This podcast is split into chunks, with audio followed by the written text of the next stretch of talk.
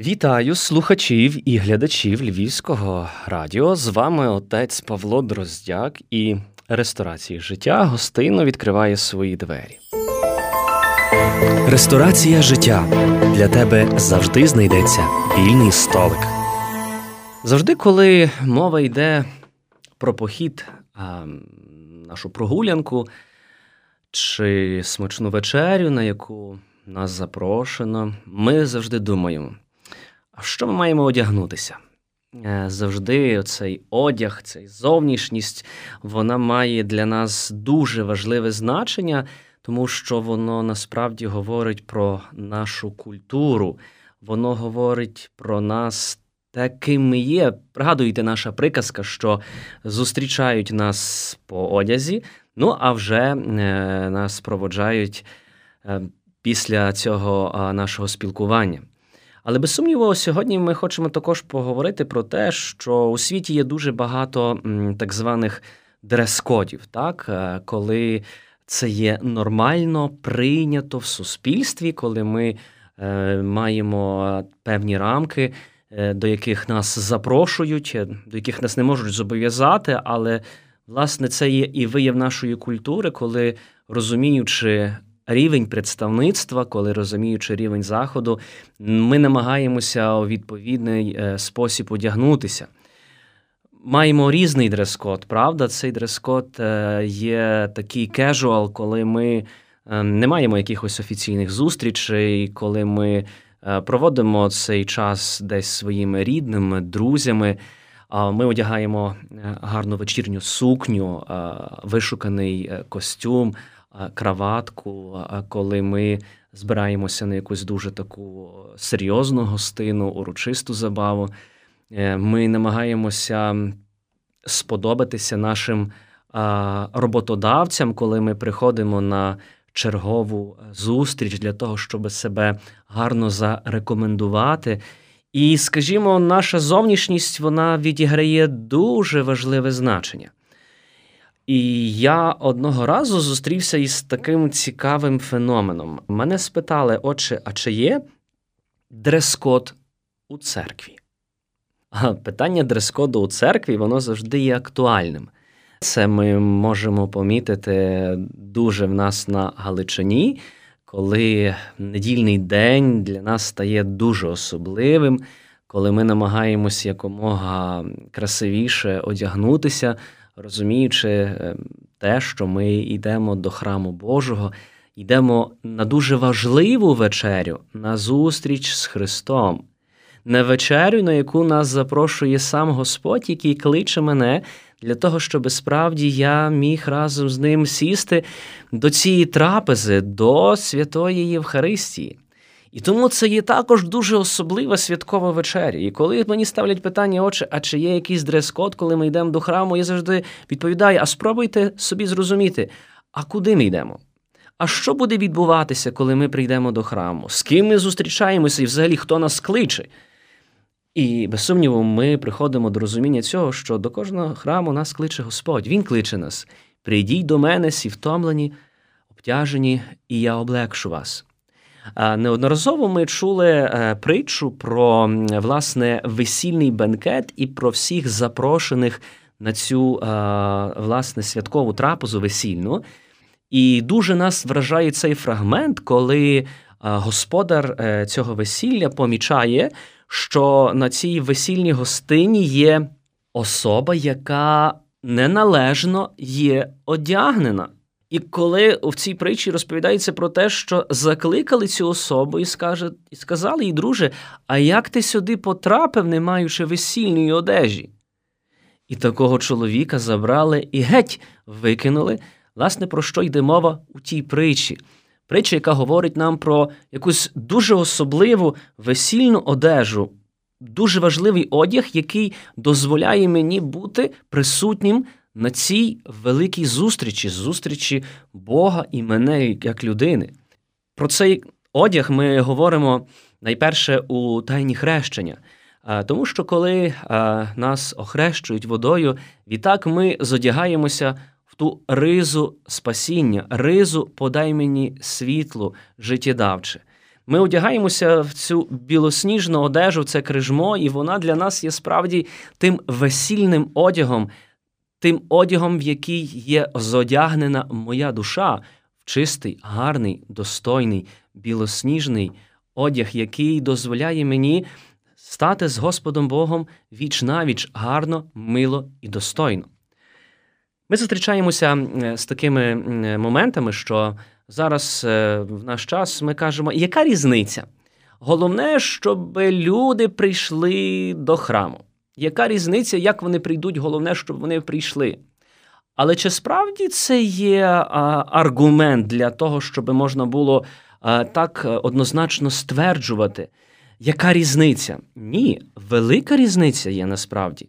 Тому що ти маєш прийняти тих людей, які прийшли до храму, але завданням твоїм є розуміння того, щоб інтегрувати цю особу в життя спільноти, щоб людина зрозуміла, що вона не користується привілеями, як користується клієнт, який приходить е, в будь-який заклад, і існує таке правило, що клієнт завжди правий.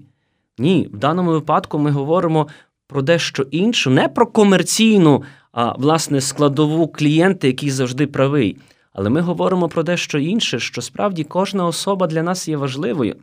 Але ми маємо вчити одне одних і вчити це делікатно.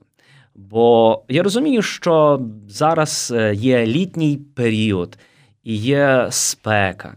І ми розуміємо, що ми справді хочемо одягатися е, комфортно, щоб нам е, не було надто гаряче, і ми могли собі спокійно стояти в храмі і молитися. Але дуже важливо зрозуміти, чи личить мені сьогодні прийти до храму з надзвичайно такими, знаєте, відкритими частинами мого тіла.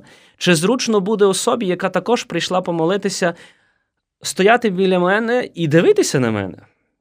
Адже без сумніву, е, чому ви кажете е, дивитися? Так, тому що коли ця особа є поруч з тобою, ти розумієш, що вона неналежно себе приготувала до цього, щоб зустрітися з Христом. Е, чи личить сьогодні нам прийти, знаєте, босоніж в якихось легеньких е, шльопанцях, як ми це називаємо? Звісно, що коли ми приходимо до храму, ми не приходимо на пляж. Ми не приходимо е, до місця, де ми справді хочемо почувати себе, знаєте, комфортно, так як вдома, бути в домашніх е, капцях, взяти горнятко кави і просто щоб було комфортно. Бог не дбає лише про те, щоб мені було комфортно, але Бог дбає про щось дуже важливе, щоб я приступив до святих тайн. І тому, коли ми говоримо про те, чи є дрес-код в церкві, чи немає, ми говоримо найперше про особисту культуру, про розуміння того, куди я йду про розуміння того, що я хочу пережити в цьому храмі. І тому завжди наш одяг має бути шляхетним, він завжди має бути доглянутим, а він завжди має бути виваженим. Ми не говоримо про вишукані такі дорогоцінні речі, які а, коштують позахмарно. Бо часами скромна одежа вона відіграє немало важливу роль в нашому житті. Справді, скромно можна вдягатися, але і зі смаком. І тому, е, скажімо, маємо мати свідомість, коли я збираюся до храму, я мушу собі е, пам'ятати про те, що разом зі мною поруч будуть стояти і інші люди, які також прагнуть зустрітися з Христом, прагнуть помолитися. То чи можливо моя постава не буде їм заважати в цій молитві? Чи можливо моя зовнішність не буде е, перешкодою тому, що ця людина сьогодні гарно, гідно, достойно помолиться. Тому це є такий, знаєте, е, взаємний процес, процес взаємоповаги. Іноді мене запитують, е, отче, а чи вам не душно у підряснику? А, Насправді скажу, що душно. А, І сьогодні я є без е, власне підрясника, але я не є у храмі. Сьогодні я є з вами віч навіч зустрічаюся в такій вільній атмосфері. Насправді не душно мені, коли я усвідомлюю те, куди я йду і що я роблю. Тому пам'ятаємо про ті речі, будьмо взаємовічливі одне до одного. І я розумію, що є на дворі, можливо, спека, але все рівно ця спека не має стати перешкодою комусь зустрітися з Христом. Е, також є інша сторона медалі. Е, не варто надто сильно, можливо, так і дуже гостро звертати увагу тим особам, які е, прийшли до храму. Так, ми мусимо їх прийняти. Ми мусимо, можливо, делікатно їх спитати, делікатно зробити їм зауваження, але це ніколи не має бути картанням. Так, церква завжди відкрита до усіх. Я ніколи не забуду зустріч з цією молодою особою, яка одного разу прийшла до собору. Ми це називаємо субкультурою, так, а, яка була дуже так екстраординарно одягнена, але. Поспілкувавшись з нею, ем, я побачив її дуже глибокий духовний світ. Тому не завжди е, справді одяг є тим остаточним, що ми можемо сказати про особу, з якою ми зустрічаємося. Тому я сьогодні закликаю всіх нас, щоб ми найперше пам'ятали про ту білосніжну одежу, про одежу радости, про одежу, яку нам дав Господь е, у тайні хрещення, про справді цю чисту одіж, про білосніжну одіж, щоб ми були приємними до спілкування одне для одного. Тому нехай добрий милосердний Господь Бог провадить нас е, гарно своїми стежками. І я дуже тішуся, що сьогодні ми з вами зустрілися у ресторації життя і проговорили щось дуже особливе, бо навіть до ресторації треба одягати особливу одежу. Дякую, що були разом з нами. Сподіваюся, цей літній час і ті літні мандри, в яких ми перебуваємо, будуть корисними для кожного з нас. Знайдіть час і для праці. І для відпочинку, щоб бути разом одне з одним, щоб вийти поза межі часами свого дому, тому що не знаємо, що в нас чекає вже з вересня місяця. Не знаємо, які епізоди чергові будемо переживати в нашому житті, пандемію чи ще щось інше. Тому Поки нам дає час, живімо, насолоджуємося і зустрічаємося разом в ресторації життя. З вами був отець Павло Дроздяк і ресторація життя на хвилях Львівського радіо. Іноді усім нам потрібне горнятко чаю і добра розмова. Зустрінемося в ресторації життя.